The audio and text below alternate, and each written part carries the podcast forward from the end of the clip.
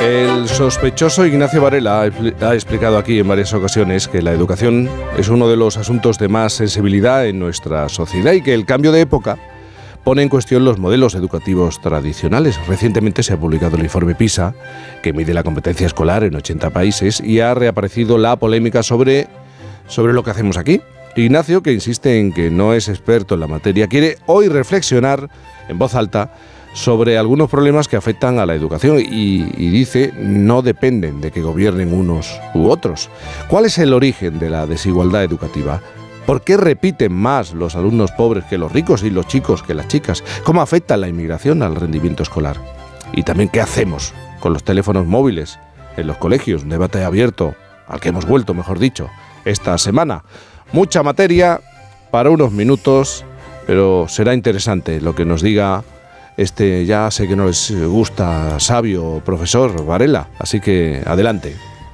No, yo precisamente decía que no tengo nada de experto porque no tengo hijos y no he sido profesor de nada jamás. Mm. Eh, pero bueno, por mi trabajo sí que sé algo sobre nuestra sociedad. Así que lo que va a pasar es que hoy dejaré sobre la mesa más preguntas que respuestas. Efectivamente, se publicó el informe PISA, y como de costumbre, los políticos se abalanzaron sobre sus datos, bien para colgarse medallas o para investir contra los adversarios. Es curioso esta cosa autorreferencial que tienen los políticos que se creen que todo lo que pasa en el mundo depende de lo que ellos hagan, cuando frecuentemente pues es que directamente no está en sus manos. Alejandro Tiana, que sí es experto, explicó en el programa de Alsina que el informe PISA suministra números, pero no causas. Te dice el qué y el cuánto, pero no el cómo ni el por qué. Eso hay que averiguarlo por otras vías. Pero siempre surge una primera pregunta. ¿Por qué PISA se centra precisamente en tres materias que llama troncales, como la matemática, la lengua y las ciencias? Bueno, para esto sí hay una explicación unánime. Las matemáticas son la piedra de toque del razonamiento abstracto. Te enseñan a razonar, formular, interpretar y evaluar problemas de todo tipo. Es decir, te enseñan a pensar ordenadamente. Quizá por eso, desde los tiempos de Platón, todos los filósofos estudian matemáticas. Platón tenía un cartel en la puerta de su escuela donde decía prohibida la entrada al que no sepa geometría. La lengua indica tu capacidad de expresión y de comprensión. Un buen dominio del lenguaje te hace más competente para todo lo demás, pero si hablas y escribes como un comanche, terminarás pensando y viviendo como un comanche. Y este es un fenómeno bastante contemporáneo. Y no es posible comprender el mundo moderno sin una dotación básica de conocimientos científicos. Yo digo que una persona no puede considerarse, considerarse culta si no sabe una palabra de ciencias, aunque se haya leído 100.000 libros. Pero no está solo PISA, hay muchos estudios sobre educación.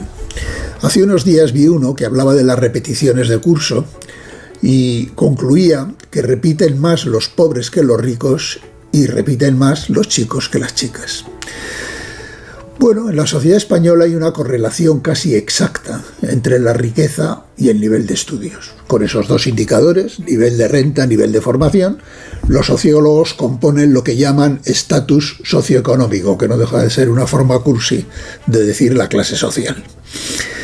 ¿Qué quiere decir esto en un país en el que la educación es universal, gratuita y obligatoria para todos hasta los 16 años? Pues en mi opinión, y ya entro en el cogollo de la cosa, quiere decir que la desigualdad educativa no se genera en el colegio, sino en la familia. Dicho a la bestia, que la formación de los hijos depende en gran medida de la de sus padres. Si naces en una familia de clase media alta, es más probable que en tu casa haya libros, que desde muy pronto te lleven al cine y al teatro, que puedas conocer la música, ir a conciertos y que viajes y llegues a la adolescencia conociendo varios países. Pero si te toca nacer en una familia de recursos escasos y tus padres bastante tienen con sobrevivir y darte de comer a diario, es más probable que ellos mismos tengan un nivel bajo de formación y que no tengas acceso desde la infancia a nada de lo anterior. Así que antes de pisar el colegio, en el punto de partida, el primer niño tiene una ventaja decisiva sobre el segundo, que normalmente es muy difícil remontar. Por tanto, repito, es la familia y no el sistema educativo lo que establece la desigualdad en el rendimiento escolar. Yo creo que es al revés. En los países como España el sistema educativo es bastante equitativo y tiende a igualar y a reducir las diferencias de origen. Ahora vamos a lo de los chicos y las chicas. Mira, está más que demostrado que la maduración de las mujeres jóvenes es más rápida que la de los hombres. Una adolescente de 15 años está más próxima a la edad adulta que su hermano de la misma edad. Se estima que en esa fase de la vida la diferencia de madurez es aproximadamente de dos años, lo que por sí mismo explicaría que el rendimiento de ellas sea superior. Ahora, ¿significa esto llevado al terreno educativo, que hay que desmontar la educación mixta y volver a la segregación por sexos en la escuela, como preconizan algunos pedagogos de la posmodernidad? Pues en absoluto. Las ventajas de la educación mixta son infinitamente superiores a los inconvenientes y no parece funcional volver a discriminar, y no parece disfuncional discriminarlos por edades tampoco. Pero lo cierto es que aquí hay un problema objetivo, para el que yo no tengo la solución, ni los expertos han sido capaces de encontrarla. Y para poner la cosa más difícil, me introduciré, introduciré un tercer elemento aún más escabroso. Tú miras con atención los datos por territorios y encuentras una correlación entre los resultados escolares de un territorio concreto y el porcentaje de población inmigrante en cada lugar. Eh, ya sé que la cuestión es muy resbaladiza porque parece que estoy reproduciendo el discurso de la extrema derecha que suele usar esto como argumento en su discurso xenófobo, pero ellos no usan honestamente el dato, lo manipulan. Y yo trato de precisamente de desmontarlo. Mira, Castilla y León lleva mucho tiempo encabezando el ranking de rendimiento escolar de España. Bueno, supongo que lo harán bien, pero Ayer mismo su consejera de Educación decía en el Confidencial que, entre otros factores, decía, aquí tenemos solo un 6% de población extranjera, mientras en Cataluña es el 16%. Y resulta que el Reino Unido, que es un país rico y tiene algunas de las mejores universidades del mundo, pero también es el país europeo con más población extranjera, presenta resultados bajísimos en rendimiento escolar. Por tanto, es obvio que la población inmigrante en los centros escolares afecta negativamente al rendimiento medio y negar eso sería directamente una estupidez. Pero eso no sucede porque sean inmigrantes, sino porque son pobres. Vuelvo una vez a lo anterior, una vez más. Y por serlo, por ser pobres, llegan al colegio con grandes carencias formativas, empezando por la del idioma. El hijo del embajador del Camerún, no tendrá ningún problema de rendimiento en un colegio español. Al revés, probablemente superará a sus compañeros españoles porque su formación de base será mejor. Pero el hijo de una familia de ese mismo país que llega a España en una patera, ese sí tendrá problemas. Es posible que ni siquiera esté bien alfabetizado. Por tanto, de nuevo, el problema no es de nacionalidad y mucho menos de raza o de religión, sino de riqueza o pobreza.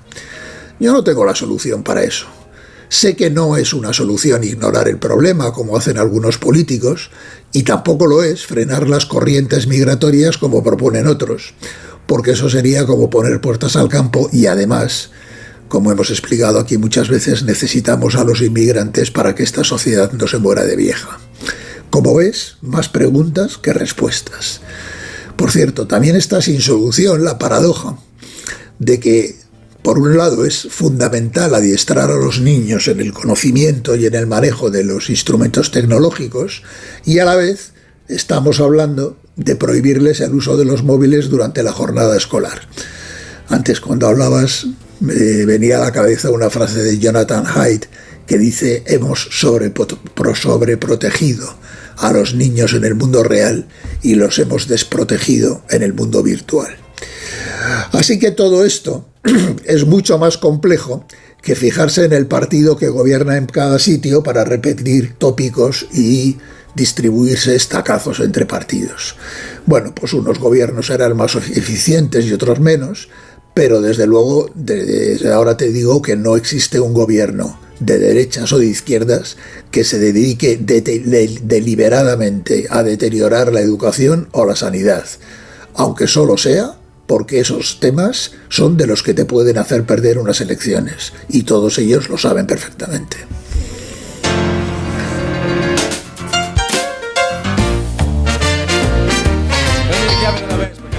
No, sono depresso. Come sei depresso? Dai che andiamo! No, no, sono depresso, lo giuro sui Bee Gees, un'altra volta.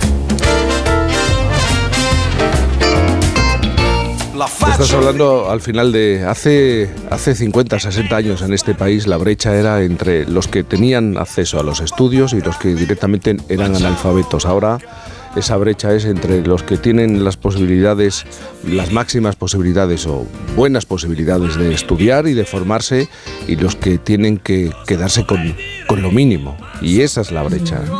No, yo creo que la brecha eh, a ver, todos tienen la posibilidad de formarse. Por eso he dicho, bueno, ¿qué pasa en un país en el que la educación hasta los 16 años es universal y para todo? Yo lo que sostengo es que la desigualdad en la, en la formación de las personas no se genera en los centros educativos ni en el sistema educativo.